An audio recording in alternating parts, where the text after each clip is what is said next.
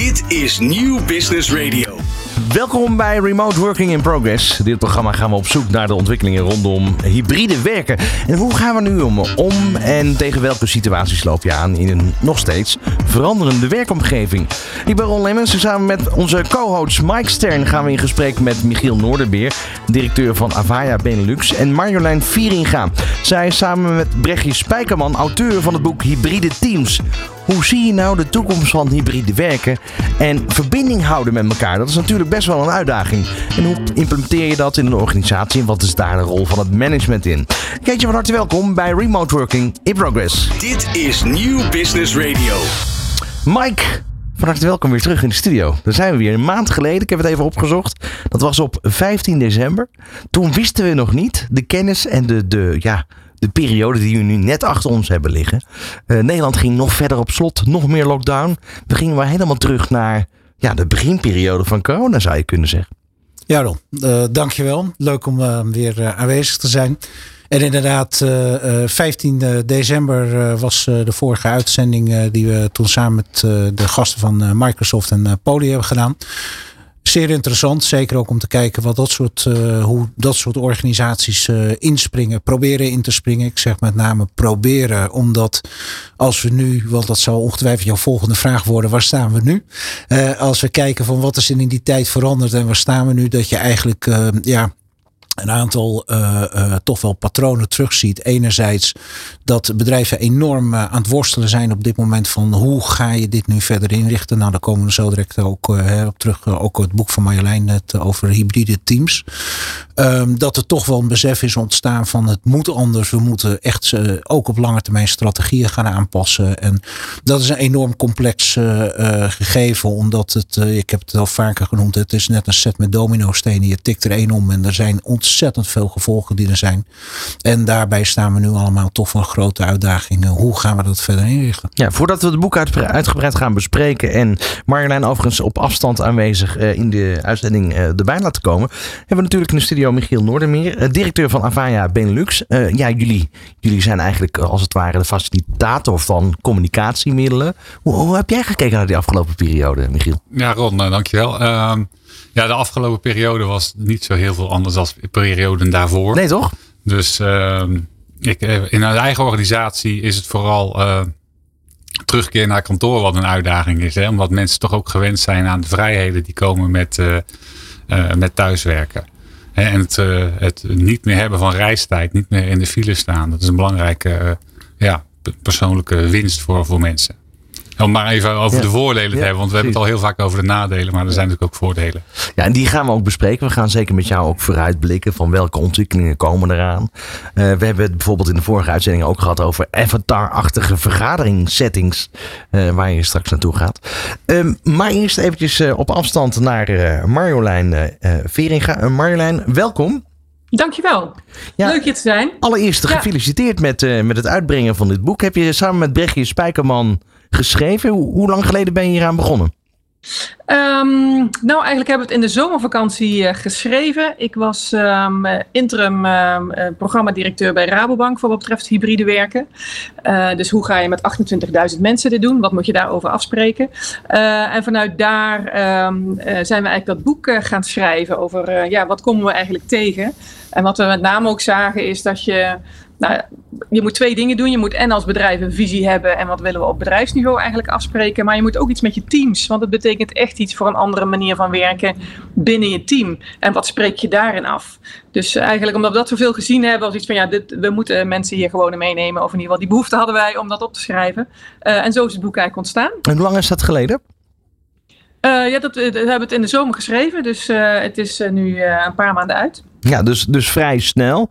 Um, ja. Eigenlijk een, een, duidelijke boodschap in al deze uitzendingen die we tot nu toe gemaakt hebben, is dat ja, dat hybride werken, dat, dat deden we eigenlijk al voor coronatijd. Alleen het krijgt nu andere vormen eigenlijk. Hè? Klopt dat wat ik hier schets? Ja, dat klopt. Eigenlijk bestaat hybride werken bestaat eigenlijk al wel langer. Dat, toen noemden we het alleen activity-based werken. Uh, what's in a name. Maar natuurlijk uh, bedrijven die uh, internationaal werkten of in, op locaties waarbij je gewoon lastig bij elkaar kan zitten. Ja, die waren al genoodzaakt om dit, om dit te doen en dit uit te dokteren van hoe kunnen we dan toch met elkaar een goed team vormen en resultaten behalen. En je ziet dat dat nu alleen maar, ja, om, omdat we allemaal genoodzaakt zijn om thuis te zitten. Ik ben vandaag genoodzaakt om thuis te zitten. Um, ga je toch met elkaar nieuwe manieren bedenken van hoe kunnen we toch blijven samenwerken. Nou, en dat, dus het is eigenlijk een soort enorm experiment op uh, nou, bijna wereldniveau geworden. Waarbij we gedwongen werden om het anders te doen. Nou ja, dan zie je ook dat er uh, door die noodzaak uh, ja, ruimte ontstaat om, om anders naar je werk te kijken. Ja, over ruimte gesproken, we hebben best ook tijd om, om stil te staan bij het boek. de opbouw van het boek, um, kan je daar eens wat meer over zeggen?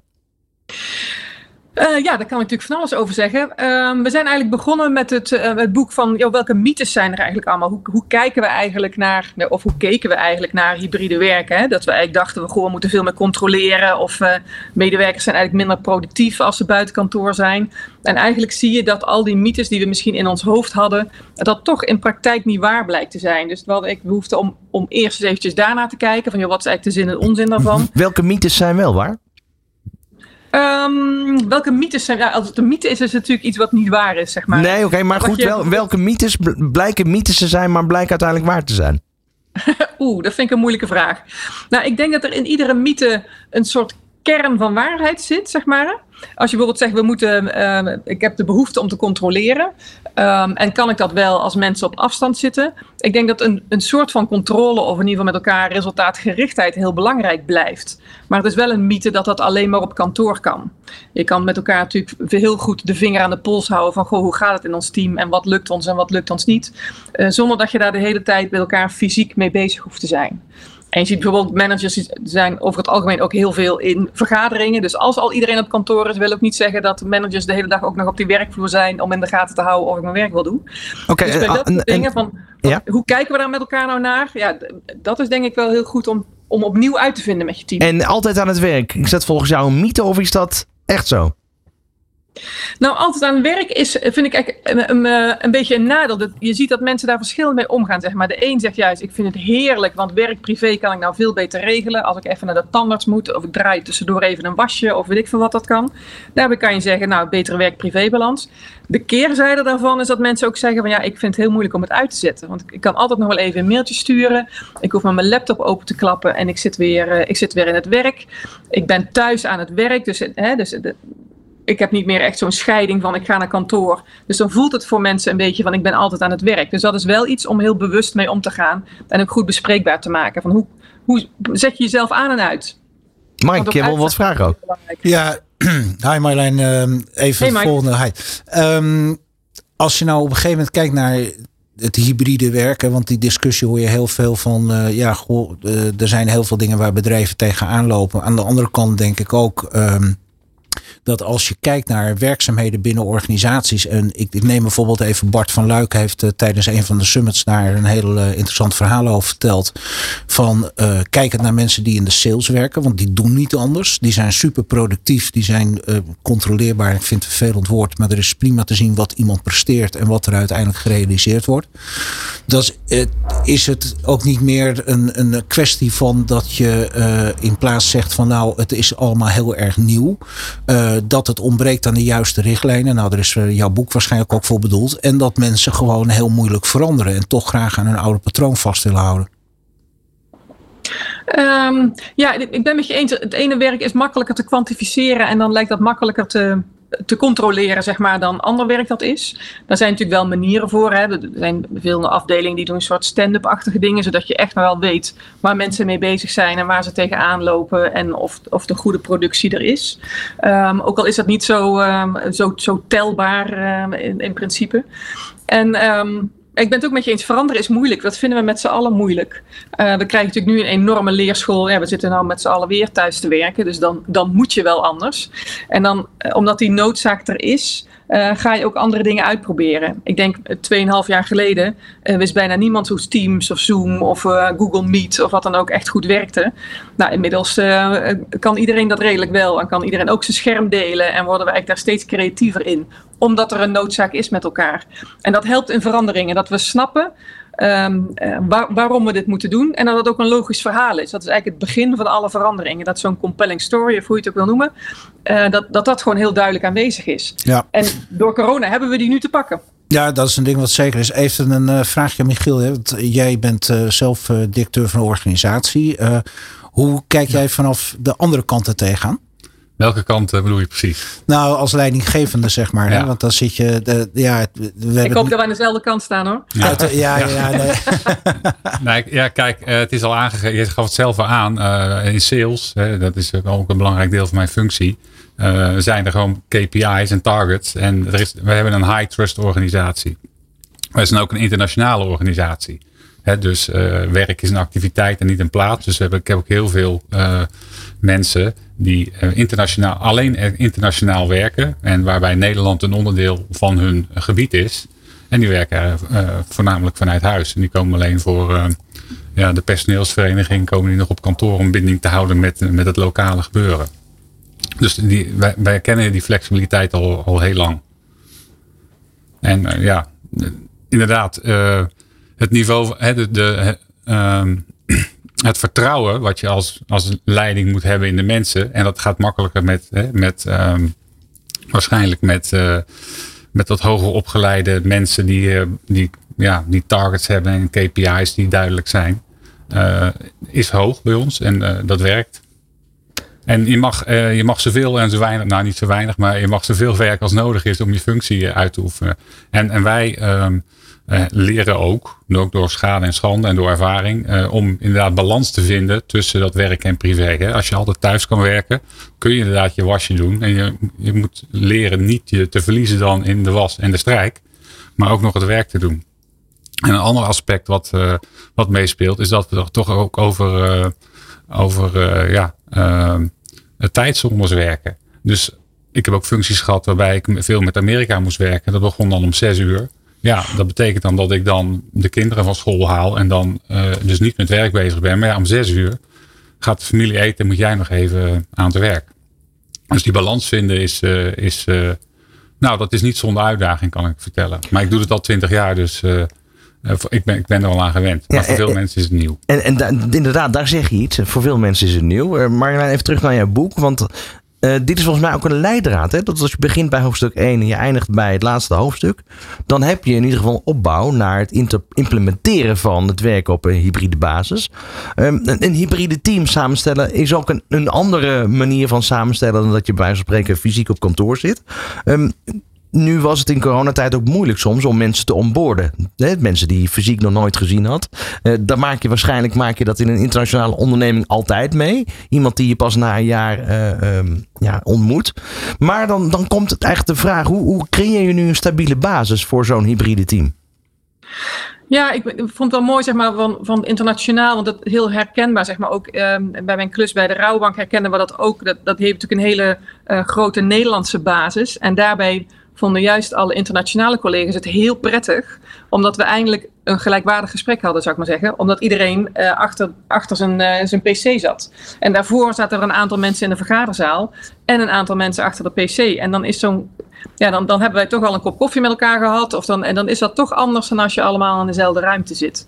Uh, dus die vonden dat juist heel prettig. En eigenlijk een vooruitgang van, nu zit iedereen achter zijn pc. En nu waar je ook zit, of je nou in Nederland zit, of in Amerika, of in Australië, of waar dan ook. Uh, je hebt met elkaar het gelijkwaardige gesprek. Dus dat was voor hun juist een heel mooi voordeel. Um, en even terug te gaan naar jouw vraag van um, goh, hoe, hoe, stel je nou eigenlijk goed uh, hybride team samen? Nou, ik denk dat qua samenstelling, gewoon qua wat voor mensen je bij elkaar zet, je het eigenlijk hetzelfde doet als een gewoon team, zal ik maar even zeggen. Alleen dat je wel met elkaar nog veel specifieker aandacht besteedt in nou ja, eigenlijk, de focus van zo'n team. Hè? Wat, is, wat is je purpose? Zoals heet het dan ook zo mooi. Hè? Van waarom zijn we eigenlijk met elkaar een team? Waarom zijn we op aarde? En waar willen we naartoe? Dat iedereen dat echt heel goed snapt. En aan de ene kant zeggen we ja, dat snapt iedereen wel. Maar um, in mijn praktijk merk ik gewoon dat daar toch nog wel verschillen in zitten. Ben je er nou echt voor de klant? Of ben je er nou echt om te verkopen? Of ben je er nou voor wat voor doelstelling hebben we met elkaar nou? En zijn we het daarover eens?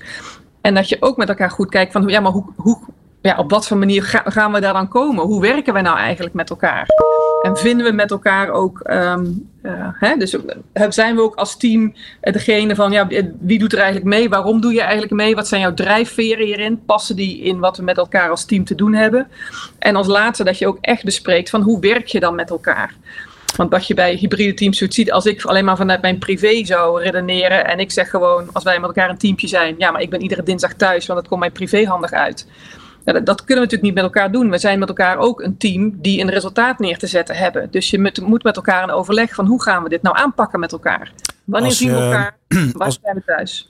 Als je met dat soort dingen bezig bent, hè, dan, en ik luister hier zo naar, dan denk ik, ja, dat, klinkt allemaal heel logisch. Um, het enige wat ik me afvraag is van, um, tot hoeverre is er een heel groot verschil dat je voorheen uh, voor dit soort dingen uh, een uh, twee dagen de hei op ging, zoals dat heette. Mm -hmm. En nu moet je dit allemaal online gaan doen. Er zitten ook mensen bij die nieuw bij de organisatie zijn gekomen. Dat lijkt me een enorme uitdaging om die binding en datgene wat je nu omschrijft, om dat ook ja, online zeg maar tot stand te brengen. Klopt dat? Ja, zeker. En ik hoop ook, want hybride noemen we ook bij, zeg maar, dat het hybride is. En op dit moment zit iedereen thuis. En ik hoop dat er dadelijk een moment komt dat het weer hybride kan. Zodat je kan kiezen en nog wel die twee dagen op de hei kan zitten met elkaar. En dat je dus eigenlijk het werk laat bepalen um, waar je het best kan werken op dat moment. En als wij als team zeggen, nee, we moeten echt voor het komende jaar uh, onze strategie bepalen en onze werkwijze bepalen, creatieve sessies doen, dat soort dingen, dan is het heel fijn om bij elkaar te komen. Maar als we dat daarna gaan uitwerken of dat soort dingen, ja, dan is het juist veel fijner om dat weer thuis te doen of ergens anders te doen, waar ik me gewoon goed kan concentreren. Dus dat je goed met elkaar hebt, wat voor werk hebben we eigenlijk te doen? Wat voor werk is het beste als we dat samen doen? En wat voor werk is eigenlijk uh, het werk wat ik, ja, wat, wat ik thuis zou willen doen. Ja, dat behoort eigenlijk tot het bij wijze van spreken met elkaar gelijke spelregels afspreken. Ja. dan heb je eenmaal heb je dat team staan. En dan, dan, dat zie je overigens in het boek veel meer terugkomen. Je hebt ook bepaalde modellen heb je erbij betrokken om aan te geven hoe je verder kan. Uh, bijvoorbeeld het, het, het bevorderen van een, een goed teamklimaat. Ja, dat je echt met elkaar goed kijkt van wat, wat maakt nou eigenlijk een goed team? Hè? Dus wat, wat zit daar nou eigenlijk in? En daarbij zitten bijvoorbeeld dingen in dat mensen uh, zelf geloven dat hun werk belangrijk is. Als ik al denk van ja, maar wat ik doe, dat doet er eigenlijk helemaal niet toe. Uh, en ik zit in zo'n team, ja, dan, dan ben ik toch al sneller afgehaakt. Dus word je niet echt een heel goed team. Of dat het voor mij, uh, ja, dat mijn persoonlijk ook heel belangrijk is. Hè? Dat ik echt achter de dingen sta die ik doe. Bijvoorbeeld dingen als dat er duidelijke rollen zijn en duidelijke doelen. Dus dat we weten wie wat doet, met wat voor doel we dat doen. Um, een team moet op elkaar kunnen rekenen bijvoorbeeld. Um, hè, dus dat je, dat je elkaar vertrouwt, dat ik, dat ik bereid ben om van jou afhankelijk te zijn in het team en het halen van onze doelen.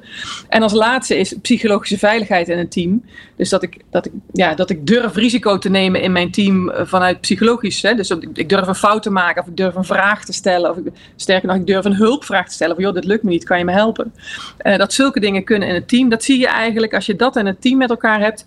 Dat maakt echt een goed en sterk team. Dus dat is ook een, een heel belangrijke om met elkaar over in gesprek te gaan. Van hoe doen wij dat nou? En hoe zouden we dat iedere keer weer een beetje beter kunnen doen? Als ik even een vraag uh, mag stellen uit de praktijk. Hè? Ja. Als ik nu naar de dagelijkse praktijk kijk, uh, dan zie ik dat er bij bedrijven enorm veel gebeurt. En uh, er is nog steeds heel veel branden blussen, producten die niet geleverd kunnen worden. allerlei andere dingen, personeel wat de deur uitloopt, personeel wat niet te krijgen is. En als ik dan naar een praktijksituatie kijk, dan is men uh, zeg maar uh, midden in de red race met allerlei dingen bezig. Er wordt een meeting ingepland. Dan zitten er op kantoor zes mensen in een meetingruimte en gemakshalve zes mensen die zitten loggen in vanuit huis daar krijg je al scheve gezichten. Maar doordat uh, dat men uh, met zoveel dingen tegelijk bezig is, is, zijn daar geen afspraken over gemaakt. Dit merk ik gewoon in de dagelijkse praktijk dat dit regelmatig veel voorkomt. Als ik het nou helemaal plat zou slaan, hè, waar, waar zou jij bedrijven als eerste zeggen van begin daar nou eens als eerste mee, wat gewoon hands-on snel is toe te passen, waarmee je in ieder geval uh, op een snelle manier structuren kan aanbrengen in dit soort afspraken, om maar zo te noemen. Nou, wat ik het fijnste vind in een vergadering is dat we of allemaal online zitten, of er allemaal zijn. En ja. eigenlijk alle tussenvormen, het kan wel, um, maar is minder fijn. Hoe kijk je naar de, de avatar-ontwikkeling? dat is straks iemand bij wijze van spreken als een. Uh... Een, gewoon een, ja, een, een, hologram. een hologram inderdaad. ja, was ik even naar op zoek. Uh, erbij zit. Ja, dat zou natuurlijk fantastisch zijn als zulke dingen kunnen. Als het dan ook, want dan, dan heb ik het gevoel dat jij bij mij aan tafel zit, ook al ben je een hologram, uh, zeg maar. Als jij dan ook maar echt goed het gesprek zou kunnen volgen. En um, als er iets op een flip over wordt geschreven of wat dan ook, dat je er echt bij kan zijn dan zou het hartstikke goed zijn. En dat zie je natuurlijk ook. Er is zoveel technologische ontwikkelingen, wat ons steeds meer gaat helpen met deze manieren van werken. Uh, ja, dat is natuurlijk, is natuurlijk ideaal en dat wordt alleen maar mooier. Dus uh, nou ja, als dat echt vlucht krijgt en echt heel, heel goed wordt, zou dat, zou dat ideaal zijn. Niet alleen als we hier in Nederland zitten, maar uh, nou ja, ook al het, het voorbeeld bij Avaya van uh, wij werken internationaal. Nou, dan kan je gewoon met je, met je Amerikaanse collega letterlijk aan tafel zitten. Hoe, zie, hoe zie je dat, Michiel? Ja, ik, ik, ik, zie het uh, droomplaatje van de toekomst, maar ik, volgens mij gaat het, uh, het fysieke contact uh, gaat het nooit wegnemen. Dus wat je zegt over meetings die hybride zijn, die werken niet altijd even goed. Hè, om de mensen die niet aanwezig zijn, om die er evenveel bij te betrekken, is een uitdaging. Ik, ik zie niet dat een hologram daar heel veel iets anders in gaat zijn dan dat je er toch net niet bij bent. De, kleine de mimiek, de non-verbale communicatie mis je, de, de, de side conversations mis je een beetje. Dus ja, het is, het is een, een tool en dat zal zijn plek hebben. Maar ja, dus nou, al... Maar dat denk ik wel met je eens hoor. Ik denk niet dat het het hele sociale vervangt. Ik denk wel als je dan met elkaar online belt, dat het het nog beter maakt. Ja. Ik heb zelf ook jaren een internationaal team aangestuurd.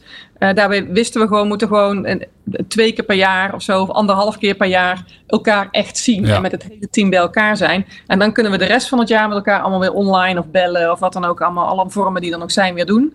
Maar als we dat niet doen, uh, dan gaat het gewoon stroever dan, uh, dan, dan loopt het gewoon niet zoals we het zouden willen hebben. Dus het, het ben met je eens, het vervangt het niet helemaal. Maar hoe mooier het het maakt, hoe, hoe beter het is. Tuurlijk. Marjolein, we gaan zo verder praten. Met name gaan we dan ook kijken naar ja, de, de uitdaging die je krijgt in teams. Um, ook krijg je iedereen op één lijn? He, heb je mensen die toch stribbelen, als het ware, op het moment dat je deze kant op wil gaan als organisatie? Daar staan we zo bij stil. Dit is Nieuw Business Radio. Vandaag in de studio Michiel Noordermeer, directeur van Avaya Benelux. En we hebben via afstand verbinding met Marjolein Vieringa. En zij heeft het boek geschreven samen met Brechtje Spijkerman over hybride teams. Um, Brechtje, um, we hebben net al eventjes Marjolein gehad... heb ik over. Ja, sorry. Marjolein, we hebben, we hebben net al even over gehad over die samenstelling van de hybride teams. Um, die lijn in het boek is ook best wel een hele duidelijke lijn. We zijn nu een beetje bij het hoofdstuk aanbeland waar je met name de organisaties bespreekt. Van oké, je gaat het implementeren, dat hybride werken. Um, daar ontkom je niet aan weerstand. Nee, dat klopt. Ik denk dat niet iedereen hier gelijk uh, heel blij mee is. En dat zie je ook, zeg maar. Dat, dat is eigenlijk bij alle grote veranderingen die je met elkaar ziet. Um, en die je met elkaar in, invoert, zeg maar. Hè. Dus dat is voor ieder veranderd traject is er natuurlijk aan de orde. Uh, en daarbij is het natuurlijk, ja, het begint gewoon bij visie. Dat je mensen echt goed uitlegt van, joh, waarom is deze verandering eigenlijk nodig? En, en wat betekent dat, nou ja, zoveel mogelijk al, wat betekent dat voor jou? Waarom gaan we dit eigenlijk doen? En dat mensen het ook zien als een... ja, als een aannemelijk verhaal. Van goh, dit is gewoon een goed verhaal. Logisch dat we deze stap moeten gaan nemen. En vanuit daar kijk je eigenlijk naar uh, joh, welke, welke methodes en welke, welke processen en dergelijke moeten andere, wij met elkaar aanpassen. Ja. Onder andere de verandercurve uh, omschrijf je van Kuppler en Ros. Ja, inderdaad. Uh, een hele duidelijke volgens mij, uh, waarbij je denk ik als leidinggevende daar heel veel baat bij hebt. Om, om deze lijn gewoon te volgen ook in, in ja, de boodschap brengen tot uiteindelijk het, het echt implementeren van die hybride teams. Ja, je ziet eigenlijk, en dat is eigenlijk die, die, die curve, zeg maar, dat iedereen door een soort dipje heen gaat, zeg maar, voor de, voor de luisteraars die, die gelijk helemaal uh, voor zich zien. Hè, dat je waar zoiets eigenlijk mee begint, eigenlijk is van Kuppler-Ross hoe die dat omschrijven, komt eigenlijk uit, uit rouwverwerking. Hè? Dus als iemand overlijdt, hoe ga je daar dan mee om? En in wezen zou je dat ook op organisaties kunnen toepassen. Als er echt een enorm grote verandering is, is er ook sprake van een rouw. En daarbij um, zie je dat eigenlijk iedereen daar doorheen gaat. De een doet dat misschien in twee seconden, de ander in anderhalf jaar. Uh, maar eigenlijk gaan we er allemaal doorheen. En dat begint bij nou, eigenlijk een ontkenning van, joh, dat gaan we helemaal niet doen. Dat, dat is niet wat we, dat kan helemaal niet. Vanuit daar zit er altijd een boosheid in, hè, van ik, ik geloof het niet, het kan niet, uh, gaan we niet doen. Um, dan komt er een soort onderhandeling. Nou, maar als we nou een beetje zus of als we nou een beetje zo om vanuit daar echt helemaal in het putje te zitten van oh god, dit gaat me echt nooit lukken. Dit wordt helemaal een soort depressie. En vanuit daar komt eigenlijk de acceptatie in van nou, misschien gaat het me toch lukken. Misschien kijken we er toch uh, verder aan. En die, en die curve zeg maar loopt eigenlijk ja, wat ik zei, iedereen door, alleen de een veel sneller dan de ander. En het is goed om in dit soort processen ook een beetje met elkaar daarover te hebben. Van, goh, nou ja, misschien niet letterlijk waar zit jij, maar wel om met elkaar erover te hebben van goh, hoe zit jij nu in de verandering en waar, uh, waar, ja, wat, wat speelt er in jouw hoofd? Ja, belangrijk dus als leidinggevende om dit te herkennen in welk deel van dit proces je zit. Hoe kan je dan uh, bijsturen op sommige momenten? Wat, wat is daarbij een, een, ja, een goede inzet? Nou, bijsturen, ik denk met name gewoon het open gesprek met, erover, met elkaar over te hebben. Dat dit er gewoon bij iedereen is. Dat het ook niet raar is. Dat als mensen um, daar wat langer tegenaan uh, hikken, dat, om dat ook niet, um, uh, nou ja, te zeggen van dat mag niet of dat kan niet of zo. Maar gewoon echt goed aandacht aan te besteden. En met elkaar te kijken van welke ja, gezamenlijke visie hebben we met elkaar. En hoe, hoe gaan we deze verandering in? Kan ik je ergens bij helpen? Waar zit eigenlijk je, waar, je weerstand in? Waar zit je in? Denk je dat je iets niet kan? Of zie je ergens tegenop? Of zijn er problemen waar je tegenaan loopt? En door die met elkaar te bespreken, uh, nou ja, kom je eigenlijk steeds verder in die verandering. Ik heb uh, er even een vraag over. Uh, trouwens wel grappig, want de uitzending van 15 december hebben we diezelfde fases toen ook omschreven. De, de ontkenningsfase, de rouwfase. En nu moeten we allemaal bewust worden van ja, we moeten door. Um, wat, wat, wat ik in de praktijk heel veel zie, en ik ben wel eens benieuwd hoe zich dat uh, verhoudt in, in zeg maar, uh, de, de, de zaken die jullie in het boek hebben omschreven, is het volgende dat uh, het klinkt allemaal heel logisch. Alleen wat er op dit moment speelt is dat het allemaal zo verschrikkelijk complex is. Het is net een rij met domino-stenen. Je tikt er één aan en er gaan heel veel stenen tegelijk mee. Ehm, dat heeft volgens mij wel een hele grote remmende werking op dit soort processen. Klopt dat? Ja, wat, we, we, willen natuurlijk met elkaar hybride werken invoeren, maar we zitten ook iedere keer weer thuis. Dus je zit in een, en dat had ik zeg maar, bij mijn interim klus daar ook in. Het is een beetje rollen en stilstaan. Dus iedere keer denk je, oké, ja, we kunnen nu beginnen. We kunnen wel weer een stukje naar kantoor. En dan kan je weer, en dan krijg je met elkaar een perspectief. En denk je, oh wacht, dan kunnen we het inderdaad zo gaan inrichten als we willen. Kunnen we gaan experimenteren. Wat werkt voor ons team wel, wat werkt voor ons team minder. Ja, en dan gaat, ja, en door allemaal omstandigheden die natuurlijk logisch zijn, dan gaat het weer op slot. Ja, dan, dan, neem je eigenlijk weer drie stappen terug. En eigenlijk zou je dat niet willen. Dus voor de, voor de verandering naar hybride werken maakt het dat wat ingewikkeld. Um, en ook zeker in mensen die zich eenzaam voelen of uh, dat soort dingen. Ja, als je en al niet naar je werk kunt, maar ook je vrienden niet kan zien en ook niet naar de film of naar de. Hè, dan, er zit nog veel meer aan vast dan alleen maar hoe doe ik mijn werk. Dat zit natuurlijk niet in ons hele leven. Ja. Wat, uh, wat hier doorheen uh, gelardeerd wordt, natuurlijk. Ja, dan maak ik even een sidestep en dan kijk ik even uh, Michiel even aan uh, naar um, wat mij ook wel heel erg uh, integreert in deze is van tot hoeverre speelt techniek hier een hele belangrijke rol in of kan hieraan bijdragen? Ja, ja het is natuurlijk helemaal Bijna een inkopper. ja. ja. nee, kijk, wij werken ook met curves, hè, met name van Gartner. Hè, dat is de hype cycle. Hè. Dus je krijgt de eerste enorme hoge verwachtingen. We hebben het net over die hologrammen gehad. Hè. De verwachtingen zijn hoog gespannen. Daarna komt er een, uh, de trough of disillusion. Hè? Dus dan is het ja, eigenlijk helemaal niks. En je eindigt op een plateau of productivity. En dat is volgens mij ook waar de, waar de curve van Marjolein eindigt. Hè? Een werkbare om, uh, oplossing. Dus ja, technologie is daar. Um, en kan toegepast worden. En het is inderdaad um, de wetgevende kaders voor wat betreft controle. Hè? En ethische kaders. Van wat willen wij met elkaar. Die, die, die de grenzen bepalen, niet zozeer de technologie. Wij zitten bijvoorbeeld in de contactcentermarkt. Daarbij is controle ten, ten behoeve van um, uh, ja, de customer experience is heel belangrijk. Hè. Dus um, contactcenteragenten worden continu gemonitord. Een scherm wordt gemonitord. Er worden financiële transacties uh, gedaan. Dus dat heeft ook compliancy uh, vraagstukken. Dus transacties moeten worden vastgelegd, moeten worden opgenomen. Uh, contactcenter managers willen trends herkennen. Als ineens iedereen begint op te zeggen, dan zou je dat met text analytics, hè, doordat je het opneemt, vertaalt naar tekst, uh, zou je willen weten dat dat gebeurt op het moment dat het gebeurt en niet uh, een week later als je alles, als je bijvoorbeeld alle abonnementen opgezegd zijn en dan zeg je hoe kan dat nou gebeuren? Dus er is al daar in, in die markt is heel veel controle, zou je bijna kunnen zeggen, maar vooral ook data-analyse.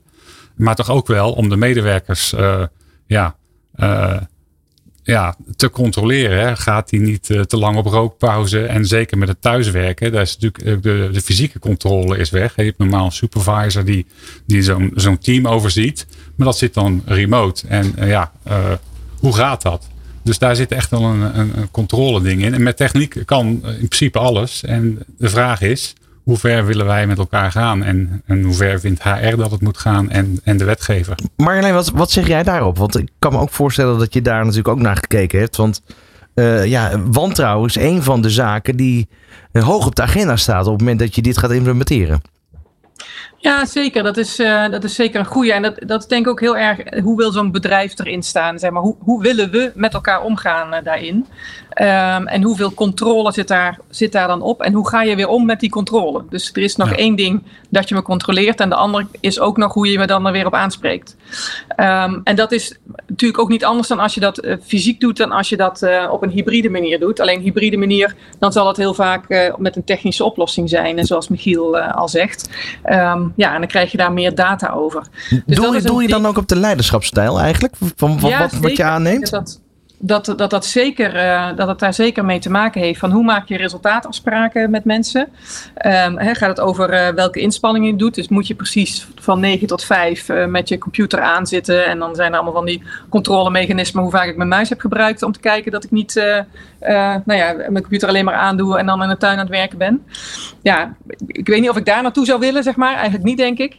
Um, maar dat, dat je wel kan, als jij mij gewoon op mijn resultaat aanspreekt. Van ik moet, wat ik dan ook gedaan moet hebben. En ik kan dat gewoon laten zien. Ja, dat is natuurlijk ook een controle manier, zeg maar. Maar op een hele andere, ja, een heel ander gevoelfactor daarin. Als je en, even los van controle, hè, want dat, dat is iets, ik denk, ja, ik zeg altijd heel simplistisch. Als je iemand 10 kilo bij aardappelen geeft, die die ochtends krijgt en om vijf uur middags klaar moet hebben. En die staan geschild en die zijn klaar. Dan heeft iemand zijn werk gedaan. Dus ik, ik zie niet zo dat dat iets is wat moeilijk uh, te controleren is. Maar wat ik me wel afvraag, uh, misschien heb je daar ook ervaring mee, is uh, hoe zit het ook als als, het management graag mensen weer op het kantoor wil hebben. Omdat er soms ook een bepaalde, uh, een bepaalde statusverlies kan zijn. Mensen uh, zijn niet meer zichtbaar. Uh, het is niet meer de baas die door de gang loopt. begrijp je mijn vraag een beetje? Dat dat binnen het management ook wel een punt is. Dat het allemaal wat, wat dunner aan het worden is? Ja, dat begrijp ik zeker. Even nog over je, over je aardappels, zeg maar, dat is te controleren. Maar als ik beleidsmedewerker ben, is het lastiger. Hè? Hoeveel, hoeveel ja, beleidstuk okay. moet ik geschreven hebben op een dag? Ja. Um, dus die is ingewikkelder om dan zo bij te houden. Um, ja, ik denk voor leidinggeven, en dat, dat was natuurlijk toch al een beetje aan de hand. Hè? Als je, um, nou ja, Agile was natuurlijk ook al een, een, werkwijze die enorm populair was bij heel veel organisaties. Ja. Zelforganisatie van teams uh, speelt natuurlijk bij heel veel, uh, bij heel veel bedrijven. en daarbij is natuurlijk toch al de rol van de leidinggevende wat anders aan het worden. Veel meer uh, faciliterend in plaats van een soort instruerende stijl. Hè? Want ik, ik ben leidinggevende en ik vertel jou wat je moet doen.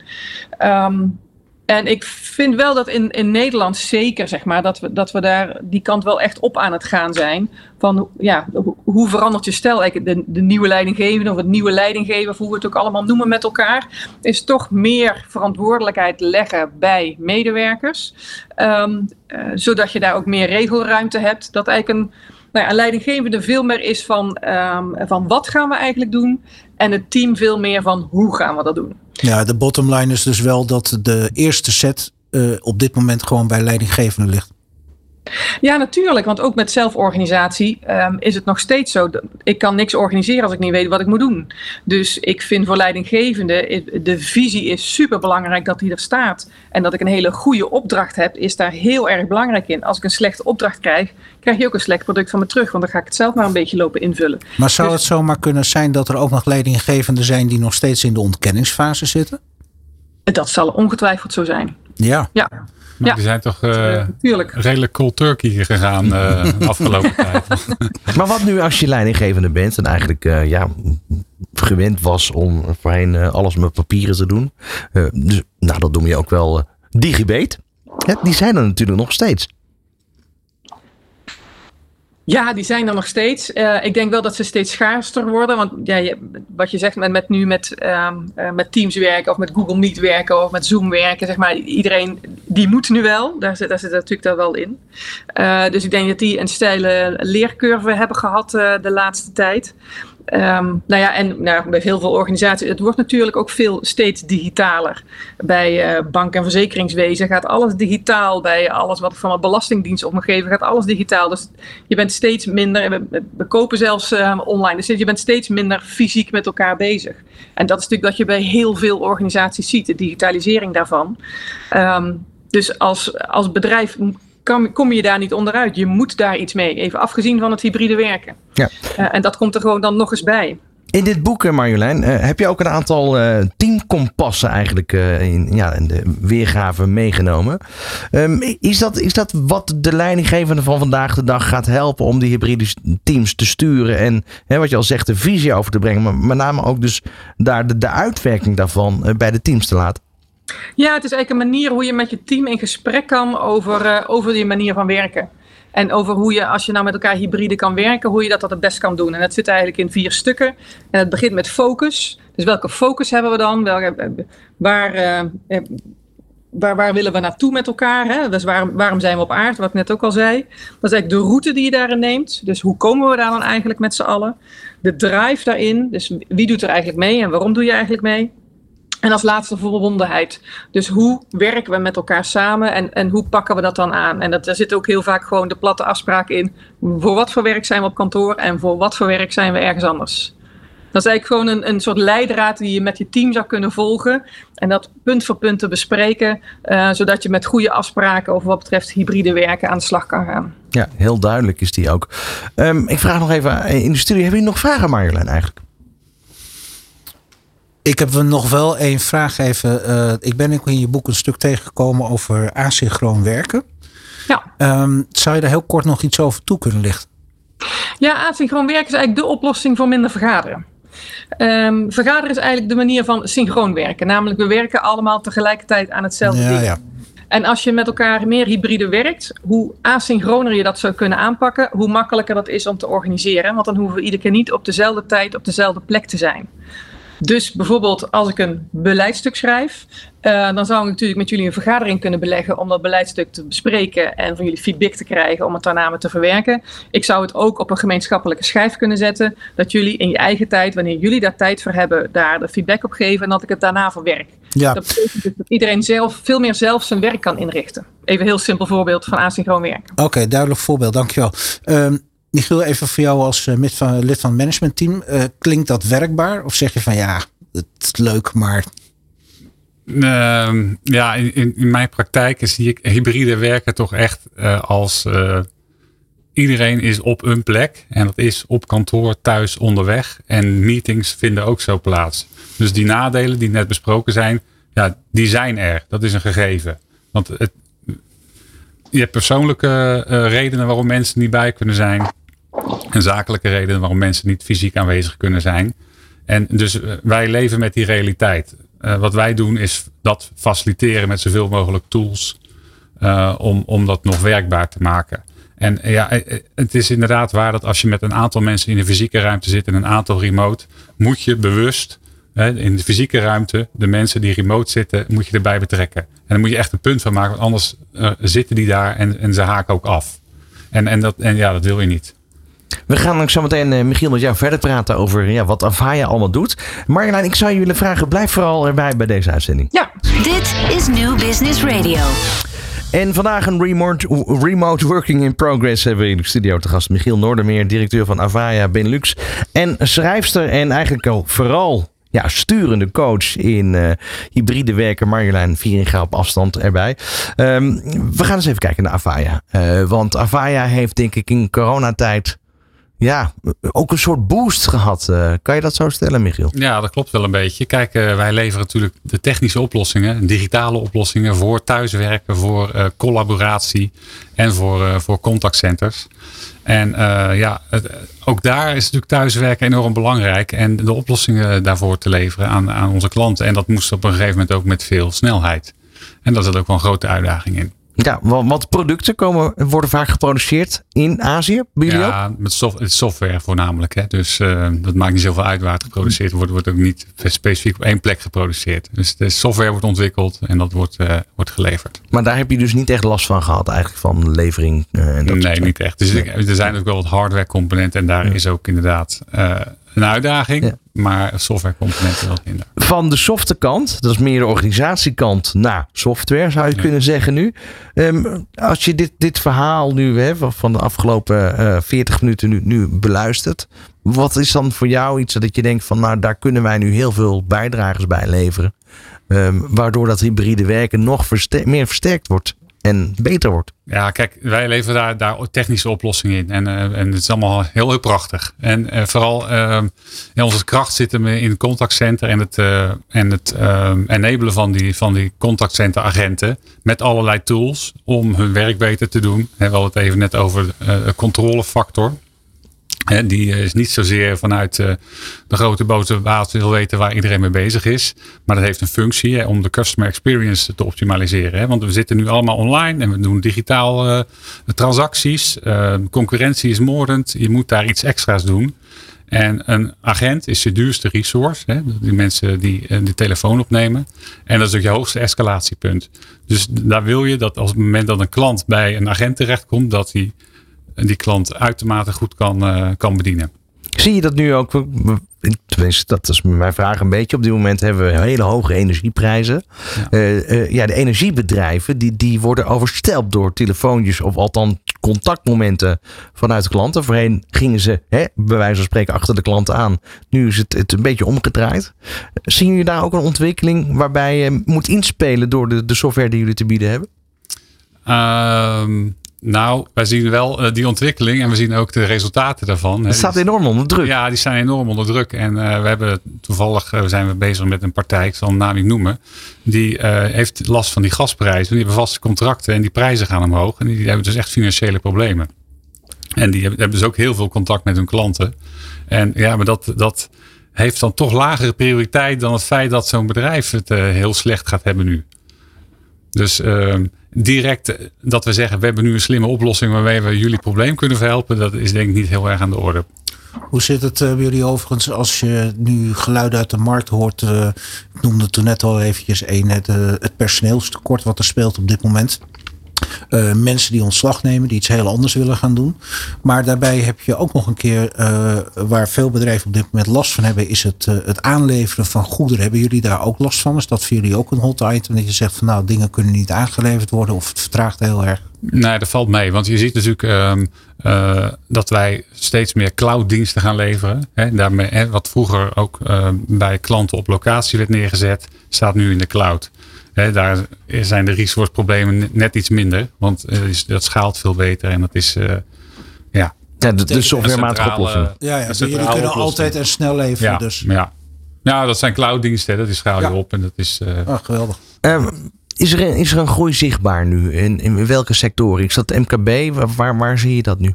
Ja, wij, wij zien eh, groei over de hele breedte. Zowel in de, aan de unified communicatiekant, maar ook aan de, aan de contactcenterkant. En dan met name gefocust op toch wel het, eh, het eh, thuiswerken. Daar heb je aparte licenties voor nodig. En daar zit ook heel veel werk in. Hè. Daar zitten gewoon security aspecten bij kijken. En welke files kun je file als het aan. En dat er met meer mensen tegelijk vanuit huis gewerkt wordt. Dus eh, daar zien wij wel groei. Ja. Waar, zijn op dit moment de afgelopen jaren voor jullie de grootste knelpunten geweest? Waar je uiteindelijk nu een oplossing voor hebt moeten verzinnen. Maar doordat die boost er in één keer kwam, dan komen bepaalde eh, ja, eh, uitdagingen natuurlijk wel sneller aan het daglicht. Uh, ja, dat is, dat is zeker in het begin was de snelheid waarmee wij moesten reageren. En dat uh, uh, onze CEO heeft toen gezegd: wij gaan hier niet een, een commercieel slaatje uitslaan. Dus wij gaan gratis licenties weggeven aan al onze klanten om dat thuiswerken te faciliteren. Dat was één zin, maar dat heeft, had heel veel effect op onze organisatie. Want dat, da daarna stond de telefoon roodgloeiend en dat had hij sowieso wel gestaan. Maar om dat dan ook nog in goede banen te leiden, dat was, dat was wel een grote uitdaging. Maar dat was met name lokaal personeel, hè, met personeel, om te zorgen Ja. dat, dat, uh, dat dat goed uh, ging. Ik heb daar nog een vraag over. Want dat, uh, je ziet op dit moment dat uh, cybersecurity een enorm probleem begint te worden. Zeker ook 2022 nu. Dat er overal lampen op rood gaan van ja, er komen echt grote beveiligingsproblemen aan. Tot hoeverre hebben jullie daarmee te maken of ondersteunen jullie klanten erin?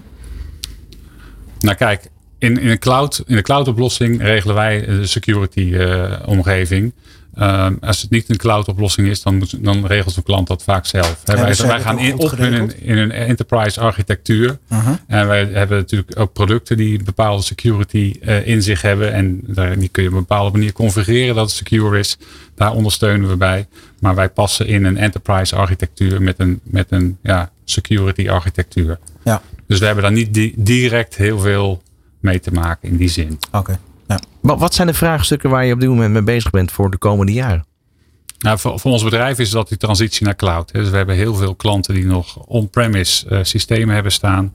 En die moeten migreren naar, naar, naar cloud. Nog steeds. Nog steeds. Ja, Ja. We, we, roepen allemaal cloud, cloud, cloud. En in Nederland gaat dat ook eh, heel hard. Maar internationaal. Je ziet waarschijnlijk ook, want je bent eh, voor Benelux verantwoordelijk. Zie je daar enorme ziet al verschillen? verschil tussen Nederland en België. Ja. Nederland is, eh, is wat adaptiever dan, eh, dan België. Die zijn wat conservatiever. Dus ehm, daar zie je een verschil. En eh, sowieso internationaal zijn er grote verschillen. Eh, ehm, Afrika heeft niet zo'n internetinfrastructuur als Nederland. Hè. Rusland heeft ook niet zo'n infrastructuur, alleen in de grote steden. Hè, dus de afstand eh, ma- maakt het al eh, heel anders eh, hoe, hoe je ermee om kan gaan. In Nederland zijn we de me- een van de meest verglaasde landen. Bandbreedte is overal altijd beschikbaar, zoveel als je wilt. En dat is een heel ander uitgangspunt dan dat je in een, eh, ja, een groter land zit met grotere afstanden. Waarbij ja, dat niet minder goed geregeld is. We gaan Dus even naar Marjolein. Ja, eh, ehm, heb je daar nog tips, eh, Marjolein, voor, voor hybride teams? Want dat, dat zal maar zijn dat je internationaal aan het werk bent. En eh, toch te maken hebt met de kwaliteit. Want daar staat of valt het mee. Ja, zeker. Ik denk dat internationaal heel veel teams daar best wel aan gewend zijn. Omdat je, omdat je altijd al op afstand werkte. Ehm, en eh, nou, wat ik ook eerder zei, van het is echt belangrijk om toch één keer in de zoveel tijd elkaar wel even te zien. Dat je elkaar ook live kent. Dan bel je de volgende keer toch makkelijker. En voor ieder team moet je met elkaar even uitdokteren hoe vaak dat dan is. Dat ligt er ook aan hoe, vaak en met wat voor werk je met elkaar te maken hebt. Ehm, en daar is natuurlijk altijd een ding. En eh, Michiel zei dat net ook al. Je hebt natuurlijk ook verschillende eh, tijdzones waar je in zit. Dat je dat eerlijk houdt voor iedereen. Dat niet altijd dezelfde mensen om vier uur s'nachts achter een pc'tje zitten. Uh, maar dat je gewoon ook een eerlijkheid in het team houdt. Dat vind ik in internationale teams ook altijd heel belangrijk. Dat het niet altijd uh, uh, dezelfde zijn die uh, aan het kortste eind trekken. Maak je dat zelf vaak mee, Michiel? Ja, Want je ja, zei al internationale ja, organisatie. Ja, ik heb zelf uh, ook een tijd een internationale functie gehad. Zelfs global. En dat ging dan van Australië tot uh, California. En dat betekende dat je soms uh, heel vroeg uh, moest voor Australië. En soms heel laat voor, voor de Amerikanen. En ik zat er dan tussenin. Maar wat je ook zegt Marjolein. En dat vind ik ook wel bewonderenswaardig aan de Amerikanen. Die vinden het vrij gewoon om om drie uur s'nachts in een call te gaan zitten. en ja, dat, daar heb ik echt respect voor. Want dat zou niet mijn ding zijn. Ik vind 11 uur s'avonds minder erg dan, dan drie uur s'nachts. Nee, dan moet je ja. echt je wekker ervoor zetten. Ja. We, we, hebben net met Marjolein gehad ook over de implementatie. Hoe is dat uh, bij jullie eigenlijk? Uh, alle faciliteiten die jullie bieden. Ik kan me voorstellen dat je daar ook uh, steeds weer bezig bent met dat proces verder te optimaliseren. Ja, nou goed, bij ons is de implementatie, dat, ja, dat is al tientallen jaren geleden gebeurd. Dus wij zijn sowieso gewoon aan hybride werken. En de oplossingen die. Maar voor de klanten, daar doe ik met name op. Oké, okay. Uh, hoe bedoel je de implementatie? Nou, de implementatie. De software wordt geïnstalleerd. Dus ze nemen de diensten af. Uh, daar zullen bepaalde processen aangepast moeten worden.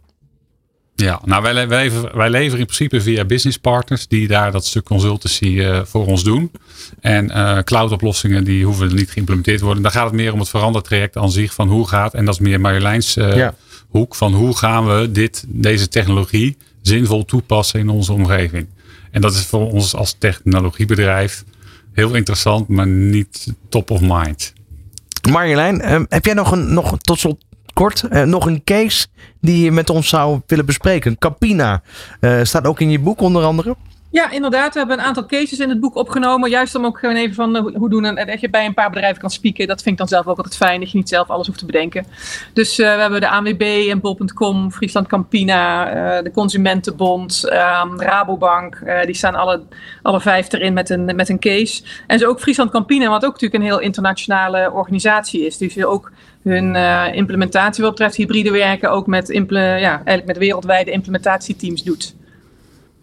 En uh, dat, dat is uiteindelijk helemaal uh, ja, goed gekomen. Dus zo zie je, grote bedrijven leren het. Wat voor tips zou je hebben voor kleine MKB-bedrijven? Um, ik zou, um, ja, eigenlijk heb ik daar wel uh, drie tips voor, zeg maar. Ik zou als eerste zeggen joh, gewoon neem gewoon de tijd met elkaar daarvoor. Denk niet dat je dit in drie weken hebt opgelost en dan denkt van, oh, weet je wel, dat zie je wel, dat werkt niet als er, zodra er iets fout gaat. Maar uh, leer en experimenteer. Dus um, bedenk een aantal dingen met je team van, jongens, dit zou wel eens voor ons goed kunnen werken. Doe dat een tijdje, evalueer dan en, en leer daar iedere keer van. Zodat je iedere keer weer stapjes neemt, continu verbeteren. Ook zo'n mooi term die hierin zit. Uh, dat je daar iedere keer beter in wordt. En um, we hebben hem net ook geraakt als, als derde tip is eigenlijk van joh, investeer ook echt in die hybride leiderschapscompetenties. Van wat moet je eigenlijk als teamleider of als manager, hoe moet je dat nou eigenlijk anders doen als je je team niet de hele dag meer ziet? Wat, wat betekenen dan die resultaatafspraken? Hoe doe je dat dan goed? Hoe hou je goed vinger aan de pols? Um, uh, om daar met elkaar echt het gesprek over in te gaan, of een cursus te nemen, of een coach te nemen, of wat dan ook je ook bedenkt. Maar om daar echt aandacht aan te besteden. Want en je helpt de managers daarmee en ook heel veel teams. Mike, tot slot de laatste vraag, want uh, Thijs zit er bijna op. Nou, ik wilde eigenlijk even de, uh, ontzettend interessante Marjolein uh, herkenbaar. En uh, wat ik eigenlijk even nog wilde aangeven is, als je goed luistert, dan kom je toch eigenlijk tot de conclusie dat de, de mens is en blijft de belangrijkste factor in het hele proces. En uh, het lijkt me ook heel erg leuk om in de volgende keer dat we weer met een aantal gasten hierover verder gaan praten, om ook dan te kijken naar de psyche van de mens. Wat doet het met mensen? Waar lopen ze tegenaan? En ook waar kan je daar ook dingen op lossen? Want ik denk dat dat in de basis eerst goed ingeregeld moet zijn voordat je de rest van het proces verder in werking kan zetten. Jazeker, dit is echt mensenwerk gelukkig. Ja. En met heel veel technologie, maar dan, dan blijkt het nog steeds mensenwerk. Want hoe gebruiken we dat dan? Absoluut. Ja, leuk. Ja. Je boek, uh, Marjolein, is uh, overal uh, verkrijgbaar. Ja, zeker. Hybride teams, overal verkrijgbaar. Ja. Dankjewel. En uh, ja, voor de aanwezigheid op afstand. Michiel Noordermeer, ook hartelijk dank. Um, ja, jullie gaan natuurlijk door bij het ontwikkelen. Uh, en uh, ja, wat eigenlijk wel blijkt, is we kunnen hier zo ver en zo lang over doorpraten. het is vaak iets complexer dan, dan menigeen denkt. Dat, dat, dat klopt wel wat ik zeg, ja, toch? Dat klopt wel, ja. ja. Al gaan we wel in, en hebben we een mooie tijd. Hè, want die clouddiensten die maken het heel makkelijk om een demo, van demo naar proof of concept, naar pilot, naar live te gaan. In één stream. In plaats, en je hoeft dus niet voor te investeren. Je kunt gewoon proeven, kijken of het werkt voor je organisatie. Hoe kan ik deze technologie zinvol toepassen in mijn omgeving? En voordat je erin in gaat, gaat investeren. Dus dat is wel winst in deze tijd. Mike, ook bedankt voor de komst naar de studio. We zien jou de volgende keer en horen jou de volgende keer weer in een nieuwe aflevering van Remote Working in Progress. Bedankt voor het luisteren. Tot de volgende. Dit is New Business Radio.